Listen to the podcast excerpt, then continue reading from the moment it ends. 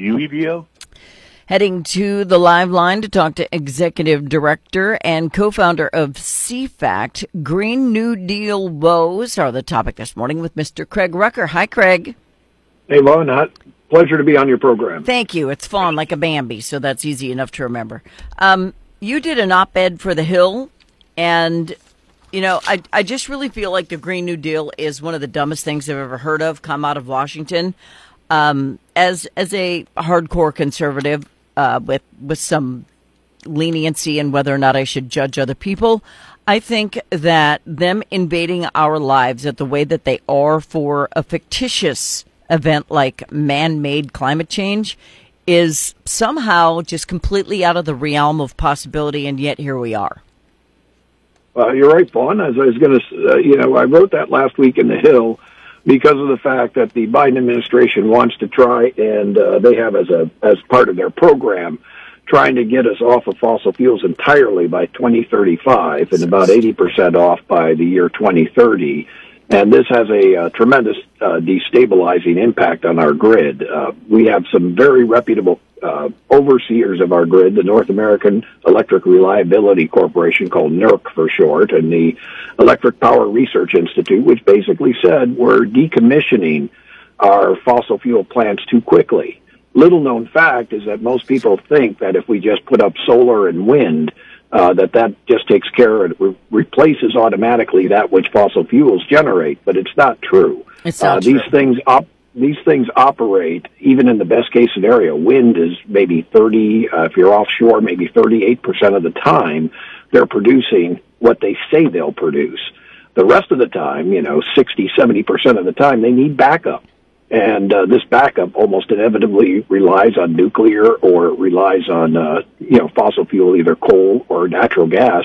And if we knock those out of the equation, especially the coal and the uh, natural gas, um, and we're not producing any hardly any more nuclear power, uh, we are going to be in a fix because our grid needs to operate always at about 50 hertz, uh, you know, continuously to be stable, or it'll come crashing down. Where are you going to get that elect, you know, that extra juice from to keep the lights on when you click the light switch?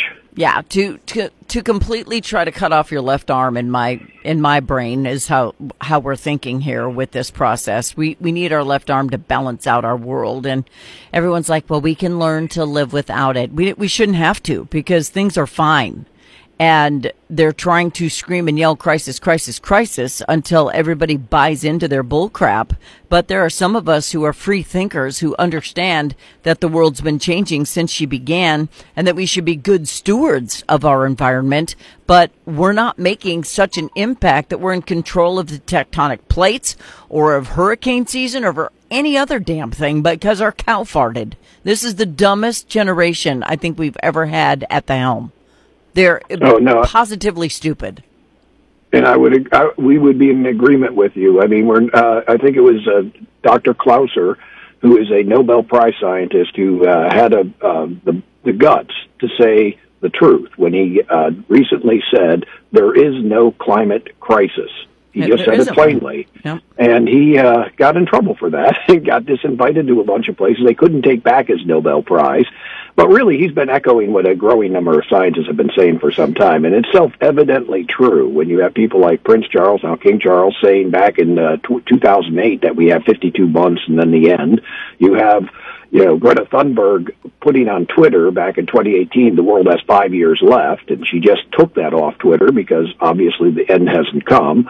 Uh, you have AOC fa- famously proclaiming that the end is coming, you know, by 2030, and then it's the end. But there's no evidence of any of this. In fact, a little known fact that uh, over, the last eight years, not only have the temperatures not increased, they've actually decreased slightly on a global basis, but you would never know that reading the headlines. So on almost every metric that you're seeing from extreme weather events, you know, hurricanes despite Idalia, you know, and Hilary and all that, those are not unprecedented. Uh, despite the sea, all the hype about sea level rise, the Maldives are not sinking.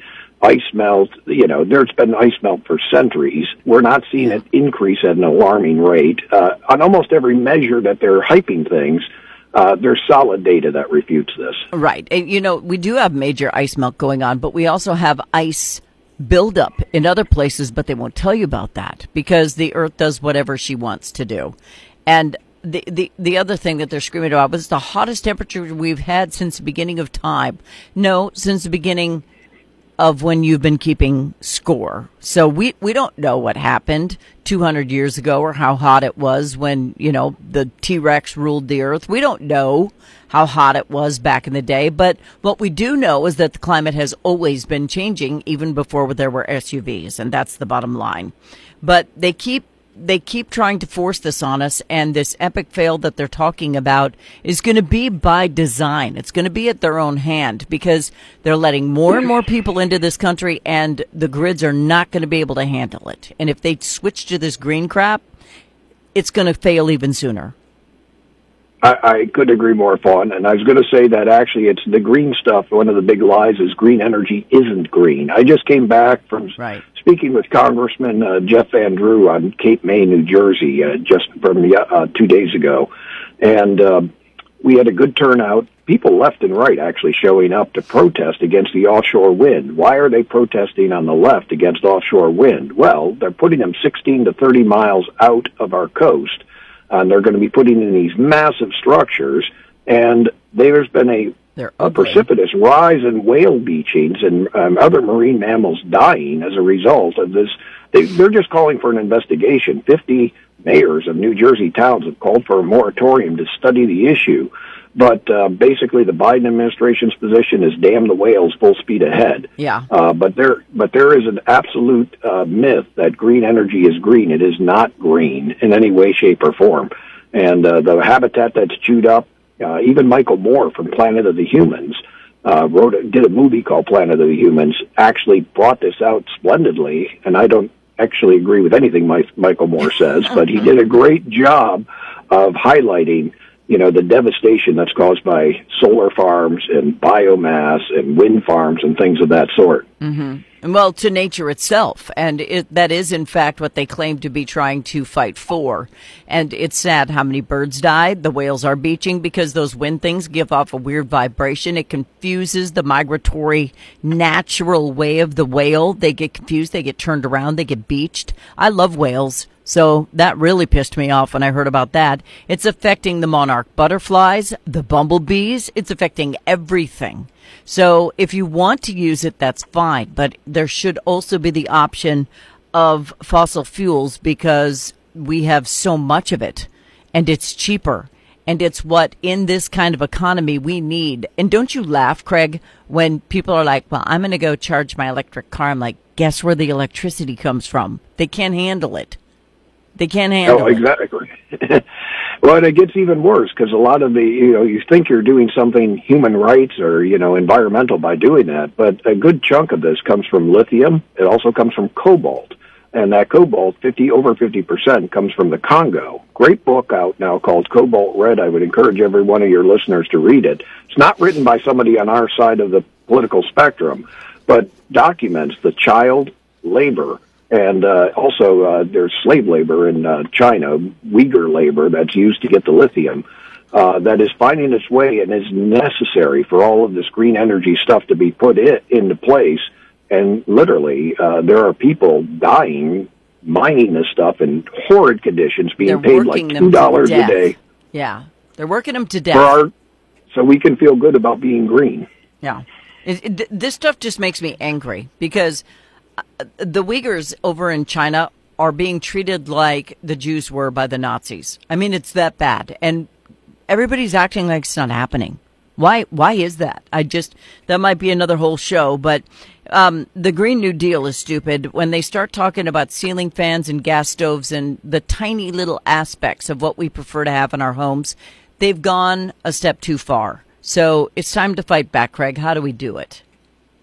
Well, first thing you can do is arm yourself with information. We at CFACT uh, put out every month a, a fact check on climate hype. You know, so when you hear Maui fires, when you hear, uh, you know, hur- uh, tropical storm Hilary or Hurricane Idalia, that you can go there and see some information that when you're over the kitchen counter with your uh, in-laws or your friends or your family, uh, you can actually be armed with some information. So I think that's a first step. It's at cfact.org, cfact.org.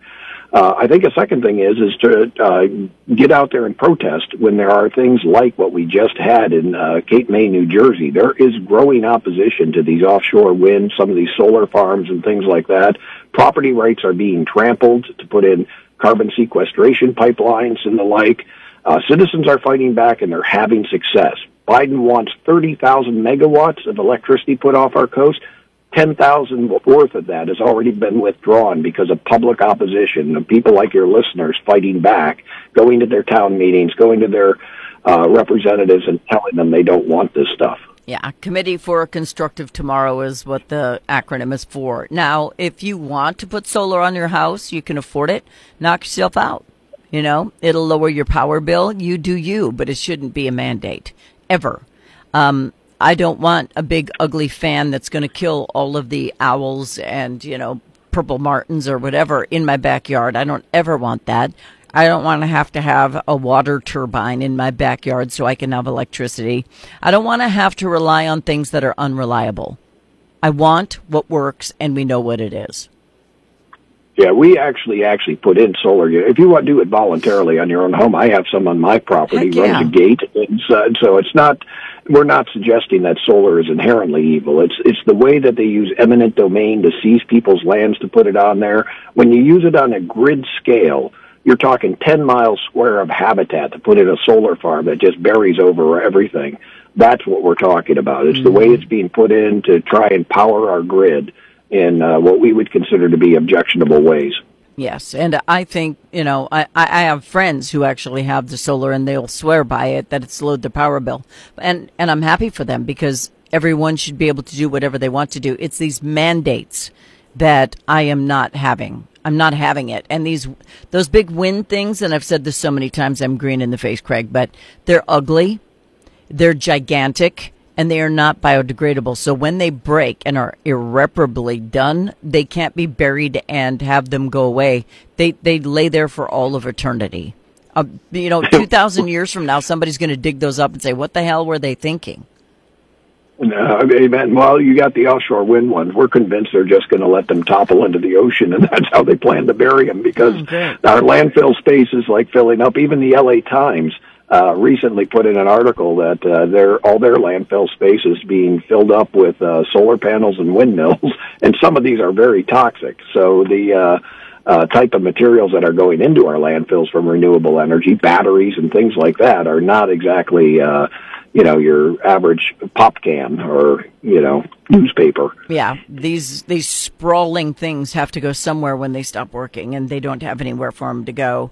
Um, in a in a perfect world, we'd be ready to just flip the switch and start using these things, but we're not there. And the fact that they're trying to make it happen so soon, just because they thought of it now, is ridiculous. When they themselves don't follow their own rule of law, and it, just it's getting to be too much. They're getting too intrusive into our lives, and I think the buck stops there. Even if even if these things were in reality a better idea, it should still be up to us because it's still a free country. Well, and I, I, I would say amen to that. I think that one of the wonders of our free market capitalist system is that uh, it, it generally finds replacements. So you go about a hundred years ago, people were using whale oil for lighting. They were using rock salt for refrigeration and copper wire for telegraphs. Mm-hmm. All that's been replaced through our free market economy structure to where we're using fiber optics, we're using nuclear power and, you know, different source to get that out there. We have, uh, different refrigerants, you know, uh, to be able to keep our stuff cold. The wonders of, uh, technology and innovation can continue so long as government doesn't start mandating things and intervening. And in every country where that's been tried, whether it's, uh, you know, the former Soviet Union and Eastern Europe or uh, some of these other countries like Cuba and that, it always takes the populace backwards. It's bad for the environment. It's bad for people. It's bad, period. And I wonder if they're harvesting the blubber from the whales for their lamps who have been beached because of their wind turbines. It's crazy. Uh, Dr. Craig Rucker, Executive Director, co-founder at CFACT. It's cfact.org, you said? Yes, CF act.org, cfact.org. Go there. Thank you, Craig. Thank you. Uh-huh. Have, have, a good Pleasure day. to be on. You too. Bye bye.